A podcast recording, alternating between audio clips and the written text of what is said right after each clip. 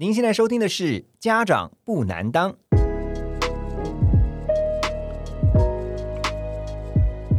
家长不难当是由线上学习平台 Snap Ask 时刻问专为青少年家长们所制作的节目。在这里，我们将会针对亲子教养的相关主题进行广泛的讨论。欢迎您和我们一起更了解您的孩子。在教育的路上，Snap Ask 在身旁，家长不难当。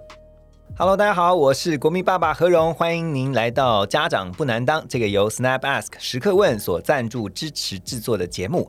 呃，今天是我们第一季的最后一集了，很快的哈。那么在之前呢，透过不同的议题，特别是爸爸妈妈、家长们呢很关心的跟孩子相关的议题啊，我们设计了很多的题目。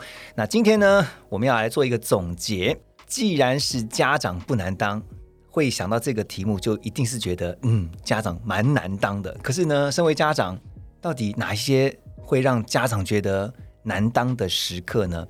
爸爸妈妈有什么样的辛苦，或者是在教养孩子、带领他们学习的这一条路上，呃，曾经遇过的挫折也好，或是感觉到其实是蛮被祝福的也好，所以在今天我们要做一个总结，希望透过我们来宾的分享，跟他聊一聊。呃，今天的来宾呢也很特别，他有三个小孩，我相信一定有非常多，因为不同的孩子啊，其实在陪伴他们的过程当中，一定都会有不同的学习。所以今天家长不难当，我们就要一起来跟大家学习，而且是一起来跟大家想一想、聊一聊，为什么家长很难当。好，在今天的家长不难当节目呢，我又邀来一位我的好朋友啊。那我每次都觉得我邀来的来宾，其实呃。大家都会觉得他们现在真的不太像这个年龄的家长，因为他们的孩子都很大了。今天的来宾呢，他有三个小孩，这三个小孩呢分别是二十一岁、二十岁跟一个十八岁的青少年。哇，太厉害了！来欢迎诗雨，Hello，诗雨好，嗨，何荣，好久不见，真的是哦，我觉得。我们这种我们讲上了年纪的爸妈哈，我们都要学习怎么样能够保养我们自己啦。对，是的。因为我觉得这个年代的观念跟以前可能很不一样。嗯。因为这个年代呢，其实健康才能幸福。是的。所以我们健康呢，我们的孩子才能幸福嘛。Yes。我们今天是我们这个 Snapbass 的呃时刻问家长不难当的这一季的最后一集，我特别要请来做一个总结哈。总结什么呢？其实呢，就围绕在家长。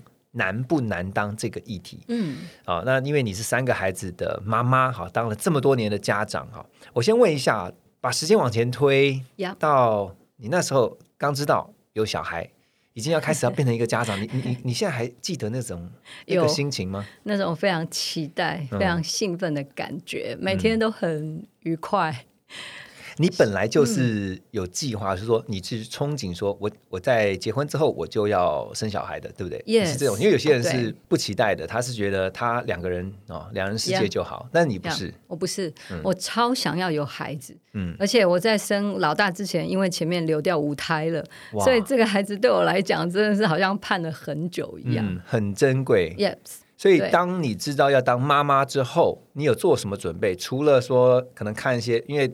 通常我们以前都听嘛，第一胎照书养嘛，然后最后一胎照猪养，你也是这样。对，我就买了很多关于育儿方面的书，嗯，然后看谁家的孩子养的还不错，教的还不错，我就会去请教，请教他们弄好。对，那那时候有得到什么样的弄好吗？有啊，很多啊，但是后来我还是用自己的方法，就是结合书上，结合自己的经验，然后结合别人的好方法。对，那你那个时候除了喜悦之外，因为你要知道当家长了。但是会不会有一则一喜，一则一忧？就是说，哎，将来我能不能够成为一个好的妈妈，或者我成为一个好家长？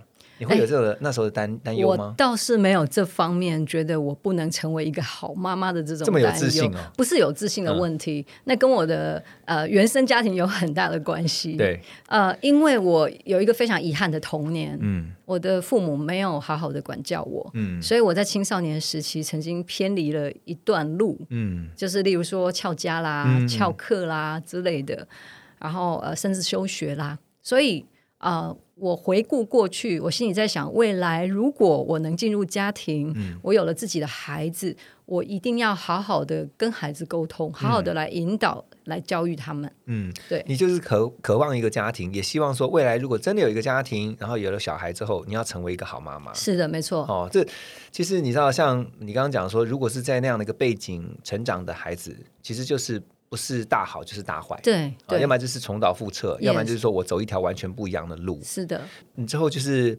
生完第一个就连续啊，这是第二个，又第三个，对，哎，三个小孩，我觉得在这个年代，其实三个小孩的妈妈很了不起耶。我我自己也觉得，对，而且你是你看二一二十十八，你几乎是两年一岁半，一岁两两岁就就一个嘛，差不多一岁半，嗯，哦，Yeah，就是连着生其实更好养。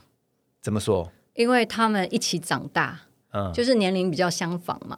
嗯，像他们还年龄还很小的时候，我那时候住在国外啊，要上什么课就全部一起带去，对，全部一起报名。嗯哼，例如说上舞蹈课啦，然后音乐课啊，嗯，对。就是大家一起学乐器，大家一起练舞，嗯哼，就是那个感情也是蛮好的。年龄相近反而好带没错没错，因为因为他们尤其在国外的时候，有报很多才艺课或者什么样的课程，嗯，他们的那个 age 哦都会比较近一点，然后他们就可以报在同一班，OK，对，或者同一个 level，那会互相照顾吗？会的，会哦，真的，是的，OK，所以你知道，有有时候跟朋友聊天的时候，都会说，哎。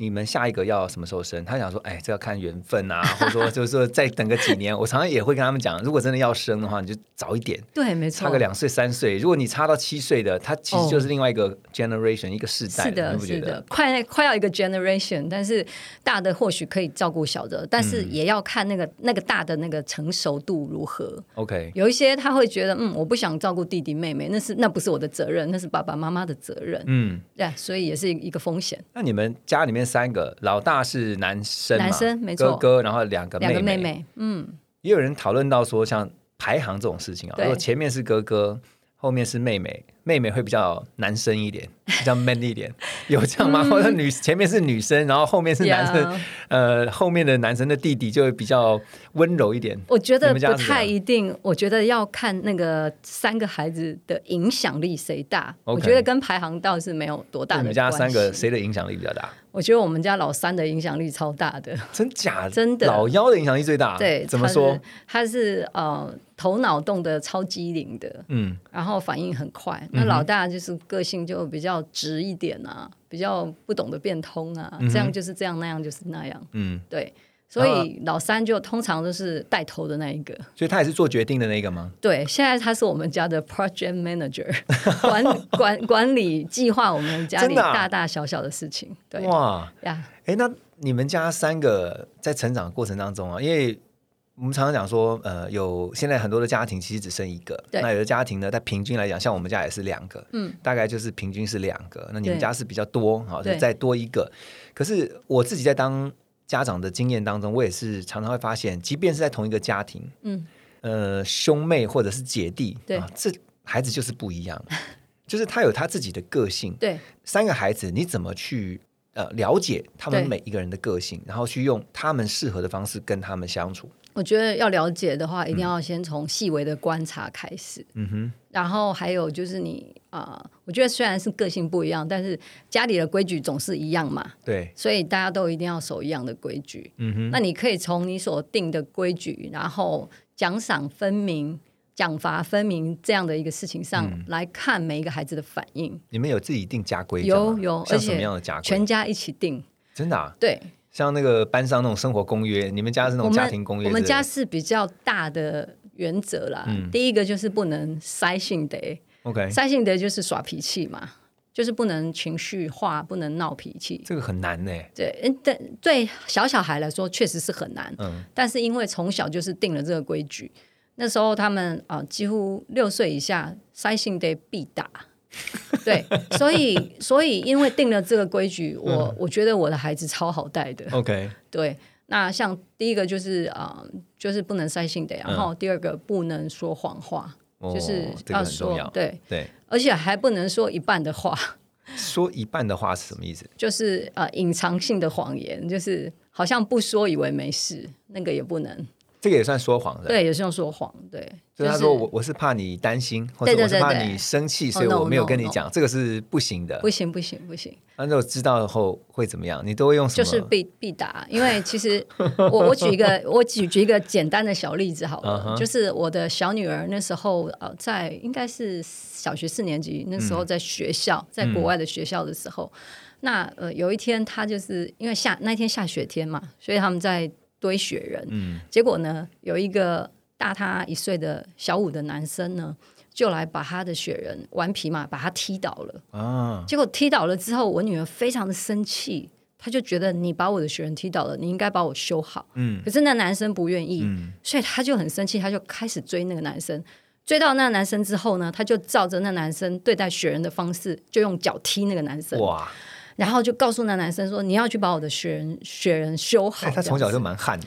对，他就觉得你应该你应该说对不起，而且应该要把雪人修好。这样后来就后来那男生不要，他就追着他就踢了他。嗯，就呃，反正这事情后来不了了之。可是他回到家，他那一天一回到家之后，他就心情。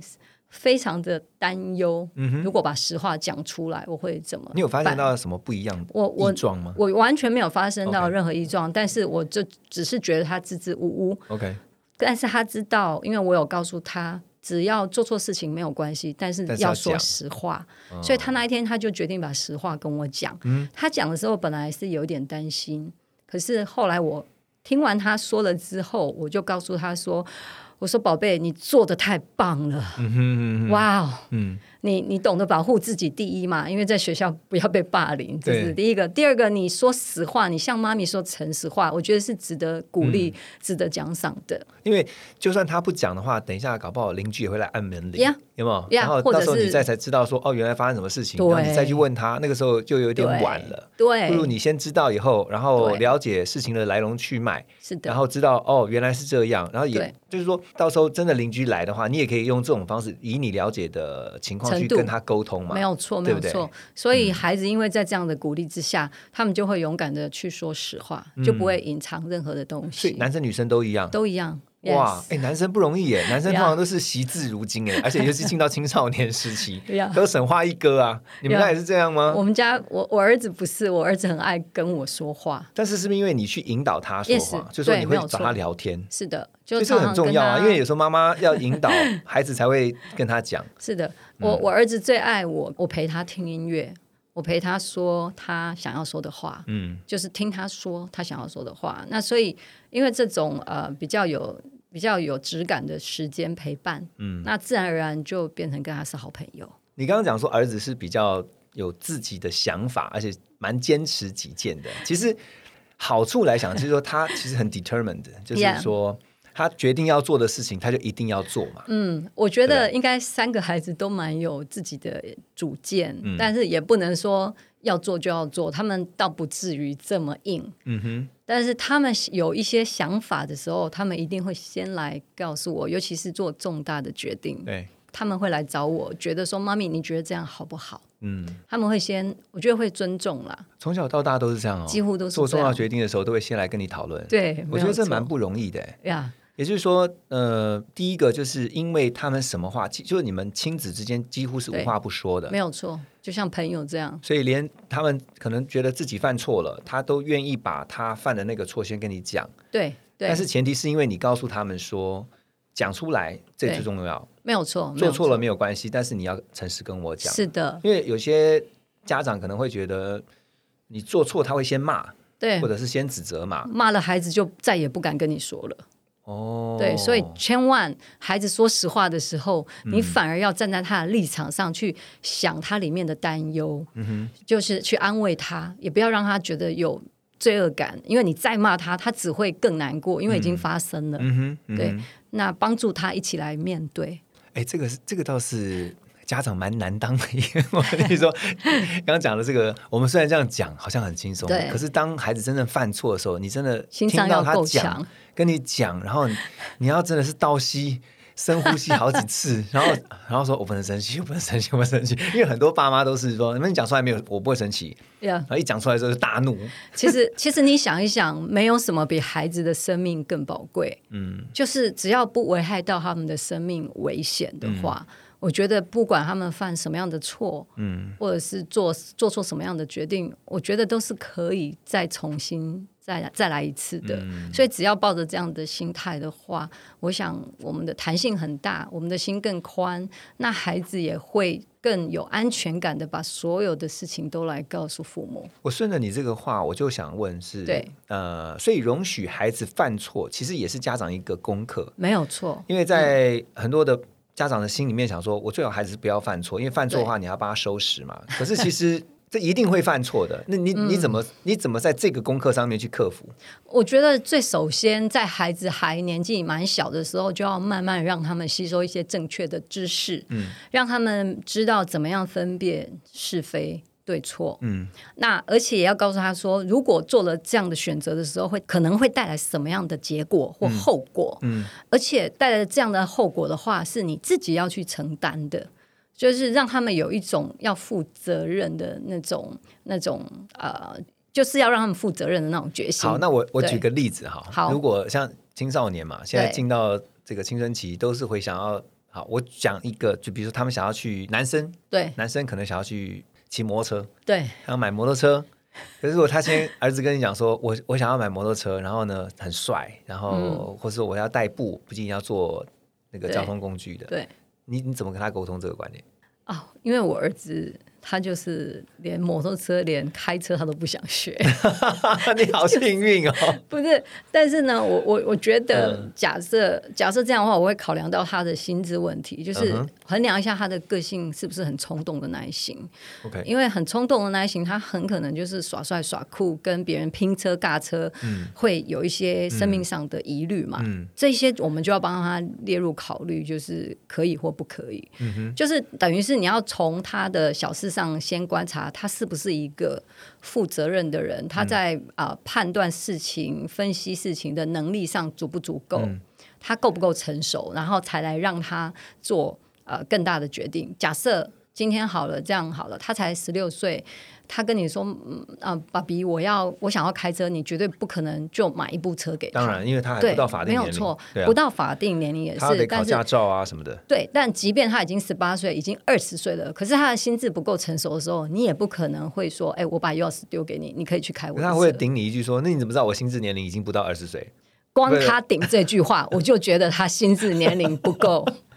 对，因为一个心智年龄够成熟的来的人来说，一个孩子来说，他会会很友善的，会很有礼貌的来对待自己的父母。可是你有没有遇过，就是说你你好言相劝或循循善诱，跟他用理性的方式跟他沟通，可是他还是听不太进去的时候，比如说不一定是儿子，对女生，对你三个哎，我相信这个实战经验很多呀。我觉得如果有在那种他情绪上来的时候，我会先。我我不会再跟他选择争辩，因为当下选择冷静吗？我会冷静，我会让他去思考一下。可是我会我会直接指出他的错误。如果他还不认为那个是错的话，或者是他根本没有发现那个是错的话，我会直接告诉他，这很明显的在哪里，就你已经犯了这样的一个错。嗯，OK，如果你自己没有感觉，好，没有关系。那第一，你当然要自己去收拾善后。嗯。然后第二，我我给你时间，你自己好好的思考。我不想跟你争辩，因为我觉得我们两个人之间的亲子的感情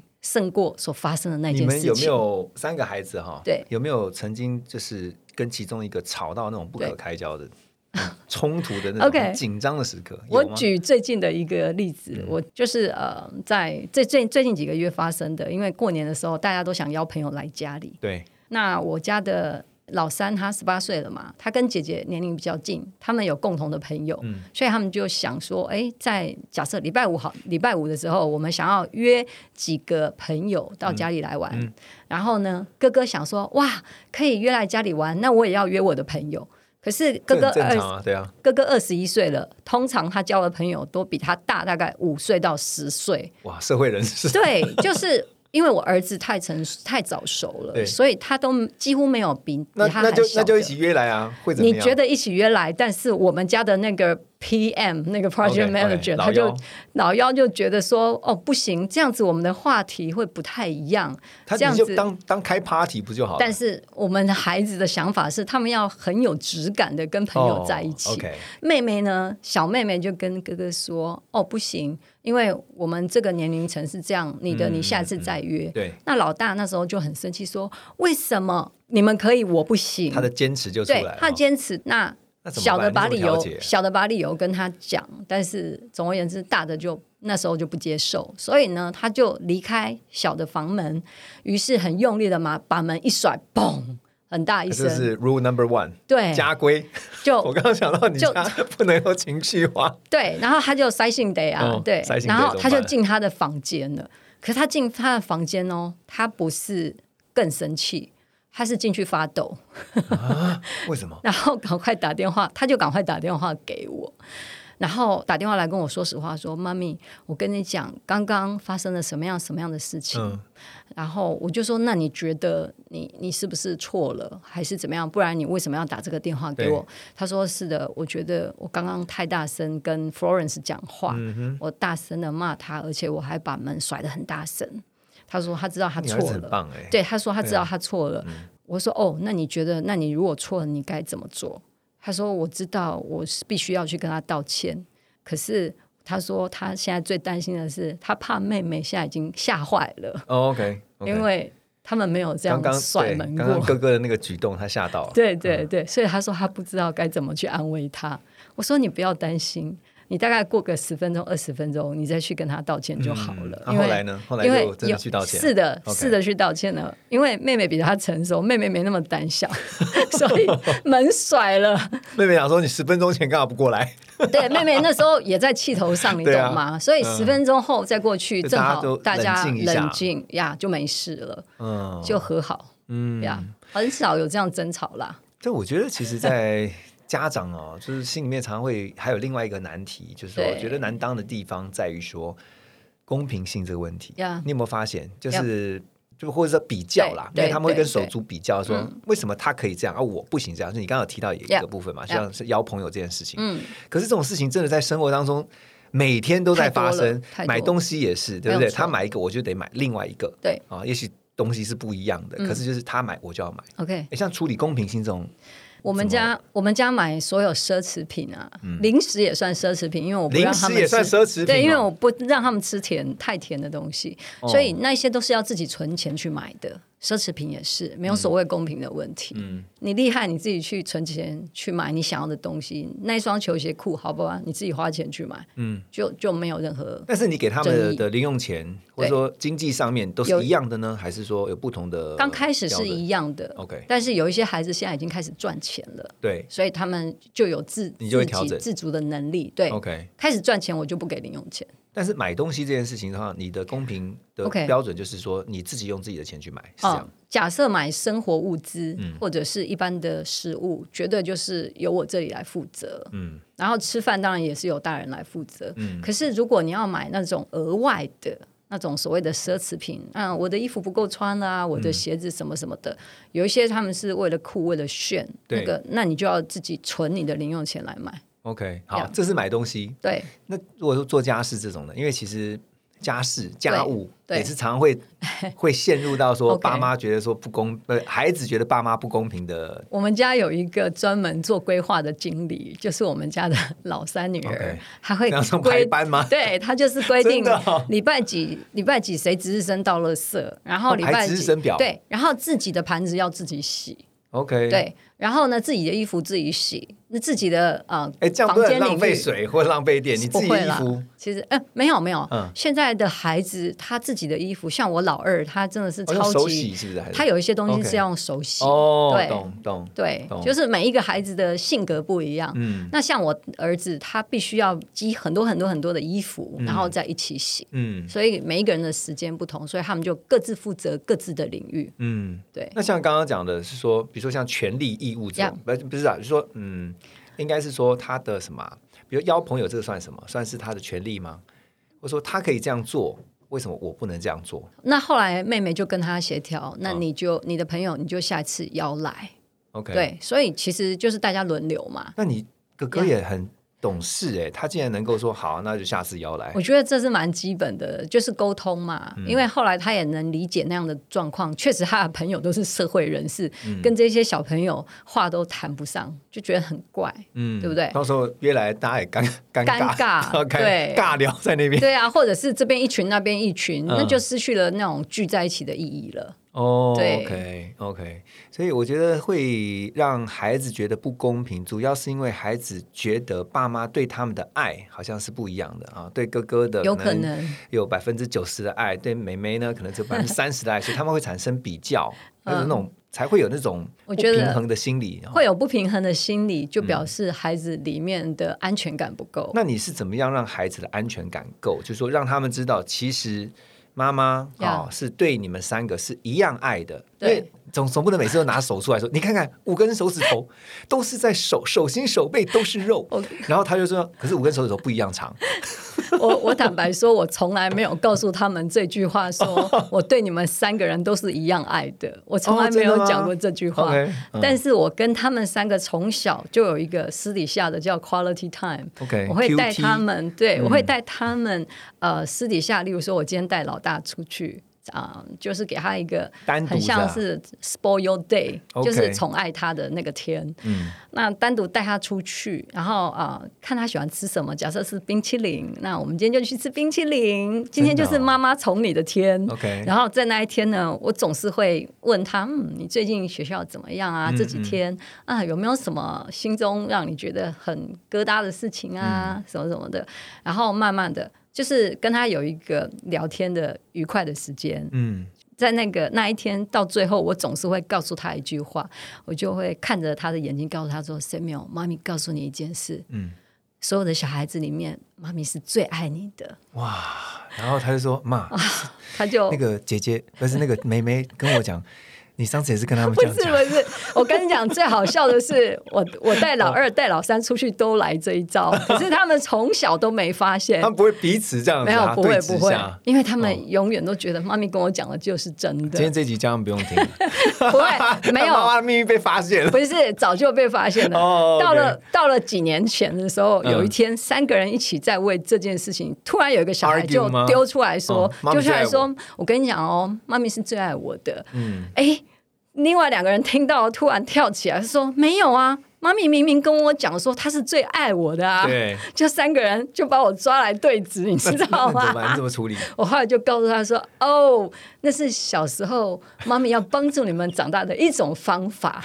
你看你们现在会自我感觉这么良好，会这么有自信，那都是妈咪的功劳。哎，真的，其实因为我觉得孩子得到足够的爱的时候，他就不太会去陷入一个比较的，没有错，他不会去。”呃，在乎别人，呃，好像怎么样啊？自己比别人不够好啊，或者怎么样，他就不会自卑，反而自我感觉超级良好。你知道，像我，呃，也是当了快要二十年的爸爸，对，在这个将近当家长的二十年的生涯当中，我也发现说，其实不是每个 moment 都是充满着快乐的。然后呢，充满着时候觉得啊，大家太好了，当爸爸真好什么的，也有很辛苦的时候，甚至很挫折，甚至有时候觉得，哎，天哪！怎么会有？怎么会？怎么会？当初决定要生小孩，你有没有曾经有遇过这种很挫折的时候？我有挫折的时候，但我倒不至于会到说啊，早知道以后之前不要生就好了。真的？啊？对，我我没有到那么绝望，但是不是说我的我所发生的事情不够严重？嗯，而是我觉得。孩子生下来就是不是我们的一个责任而已，这就好像我们投资的一个一个项目。嗯，那我不能投资到一半我放弃，那我绝对会亏钱嘛。嗯，我我不甘愿亏钱。那你没有说想很绝望或者想要放弃的时候，总有觉得说好像。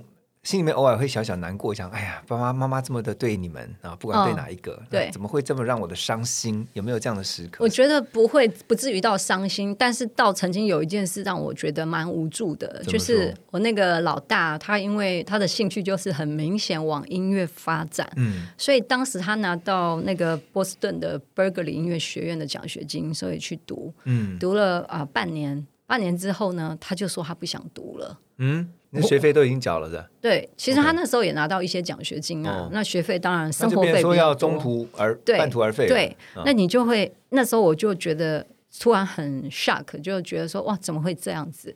那我就当然要知道原因啊。嗯。但是他跟我讲的那个原因，我确实觉得好，你可以回来。他说服了你是吧？对他说服了我。那个原因就是因为走在路上，就是会有人问你，你要不要，你要不要买大麻？嗯。然后会有一些有的没有的事情，会有一些试探啊，对，诱惑。然后他说，他说那里整个没有一个非常让他觉得 very very peaceful 的环境。他觉得非常的不安，那我想那是因为他第一次离家，嗯，所以会有这样的状态，所以于是我觉得他想要回来，我就直接反问他说：“那你觉得如果你回来，你能去哪里读书？”嗯，他就跟我讲了澳洲墨尔本的一个学校，是一个神学院，叫 Planner Shakers。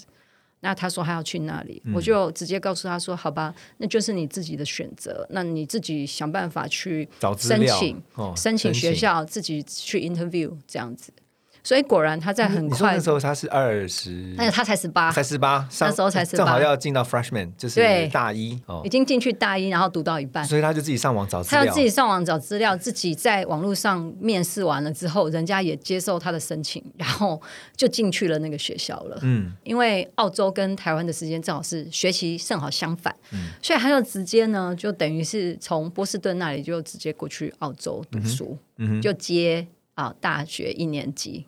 开始读读神学院，你教你教养孩子方式蛮放牛吃草的，没有错啊，无为而治这种。对，但是你听我讲完哦，他们要为自己负责任哦。嗯，所以我那时候呢，我还过去澳洲那里帮他找了一个公寓，呃，就是一个可以住住的地方。然后他就一个人必须要负责自己煮饭啊，然后自己整理自己啊，反正所有的家了嘛。对，嗯，然后呢，还要还要去上学，就这样。后来读了一年半，遇到了疫情。然后卡到了一个很重要的问题是，啊，楼下的餐厅都关起来了。嗯，然后呢，他每天就是煮白米，然后加那个海苔，就这样吃而已。他没有食物可以吃了，很痛苦，对不对？然后所以啊，这个时候妈妈妈妈心软了，妈妈心软了。但是因为疫情的关系，我觉得他在那里没有食物可以吃，而且那那时候澳洲超级严重的，我就先把他。叫回来了，嗯嗯，叫回来之后，他整个那边的学业等于就放弃了。那他他才读大二而已，根本大学没毕业，嗯，回来要怎么办？所有的学校都是你自己决定的啊，对不对？对，OK，而且回来要连接的问题，没有错，对啊。结果没想到他就是回来，在疫情期间，他在隔离了十四天，他就在网络上看到了一个学校，是一个电影配乐的。可是是硕士班，OK，但是他们不接受没有大学毕业的学生，哦一定要学历，对对。可是他告诉我说：“妈咪，我好想读这个哦。”我就跟他说：“OK，反正什么都是他自己决定的，那什么都要他自己负责。”就要看说有没有什么方法进去的呗。对，没有错。所以后来我就直接跟他讲：“我说 OK，那既然你对这个有极度的兴趣，那你就他就自己写信去问他们的 CEO。”嗯。啊，他有什么方法？所以 CEO 跟他讲，你把你的作品寄来，怎么样？怎么样？反正所有的过程都是他自己申请、自己交涉。嗯，到最后他真的把他的编曲作品丢过去了之后，结果真的被接受了，就是破格录取，破格录取。哇！然后他现在他现在二十一岁，然后他硕士毕业了。哇！所以他直接跳过念大学，然后就拿到这个音乐对的音乐硕士，没错。哇哦！对。但是这是一个非常特别的例子，就是等于是说，你刚提到就是啊，就是你能为自己负多少责任，那你权力就有多大。嗯哼，对，所以虽然他才二十一岁，但是他在这一部分他为自己负责任了，他也完成了他的学业。嗯，所以他现在也等于是在等当兵，要进入社会。哦，现在也在接一些案子做。所以你这样一路看哦，就是说现在孩子都长大了，十八岁，现在这个还是青少年嘛，那二十二十一就差不多快要进到社会了。对，这样一路回头看的话，你会觉得会不会觉得第一个，当然时间一定很快；第二个，这样回来看，你就发现说，哎，当当家长给你最大的成就感是什么？我觉得给我最大的成就感是我跟孩子，我好像是多了三个好朋友。嗯，我觉得，然后呃，在他们的身上没有复制到我的童年。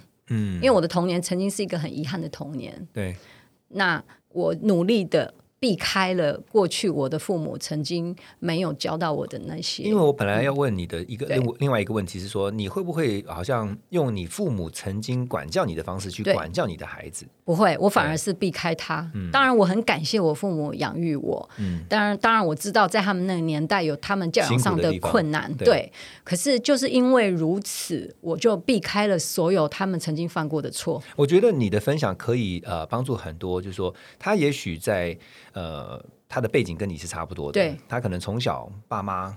错待他们，错待他们。对，可是他还是可以呃，在他成为家长之后，当一个好父母。是的，没错。那你觉得呃，当家长，我们今天讲啊，家长真的这样想一想，其实家长有很多难当的时刻，但是却也有很多甜蜜幸福的时刻。我们这个节目《家长不难当》，其实是希望我们的来宾啊，透过他们的分享，去让所有当家长的就不要这么有压力。虽然当家长。对，会有压力，可是呢，不要这么的 tense，让大家能够放轻松。你最后给家长们的建议，希望大家都能够当一个不难当的家长。你的建议会是什么？OK，我的建议会告诉大家，我 always 都是这样告诉所有的父母。我跟他们说呢，其实教育你可以把它当成是一种实验。那既然是实验的话，是允许失败。但失败的时候怎么办？就是找找更好的方法，找一些其他的方法。或许你可能也不知道那是更好的方法，找其他的方法来再一次做实验。嗯，一直直到你有一个克制化的一个教养的一个方法，我觉得你就不要去承担过多的压力，因为孩子一路都在成长，而且我们也是跟着他们一起成长，教学相长。对啊，家长其实，在养育孩子的过程当中，真的是跟孩子重新再活一次，没有重新再成长。你成长了三次啊，我好开心哦！哇，我过去失去的童年，我都找回来了。真的，其实这样想一想，这是一个蛮快乐的事情，非常开心。而且我们都希望所有的家长能够在尽可能没有压力的情况之下呢，然后跟我们的孩子好好相处。最重要的还是要有一个很。紧密的亲子关系，没有错。因为当这个亲子关系是良好的，嗯，其实会深深的影响孩子，不只是在家里面，在外面的工作表现、学习效率这些都会有影响，甚至下一代。对对对，谁为了我们的下一代、下下一代、下下下下下一代，generations to generations，所以我们要一起来努力，成为一个不难当的家长。是的，今天非常谢谢诗雨的分享，谢谢你，谢谢，祝福你们全家人，谢谢，谢谢。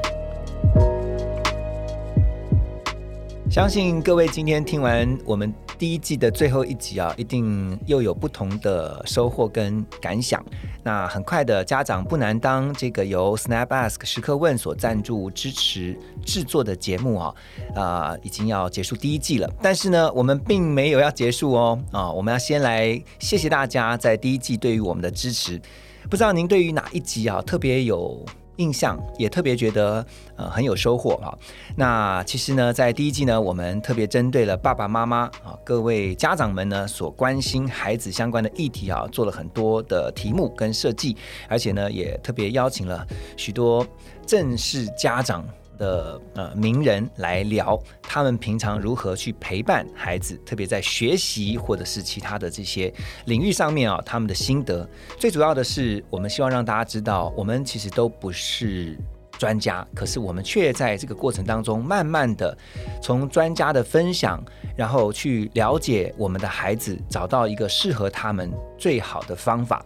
像在这一季呢，呃，很多的题目当中。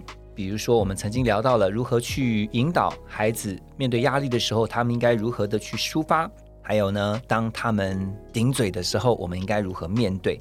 另外呢，就是青少年常常会喜欢追星、崇拜偶像，爸妈应该如何才能够让他们觉得没有被限制，可是又能够健康的追星啊？另外，像是也聊到了霸凌议题啊，校园的霸凌。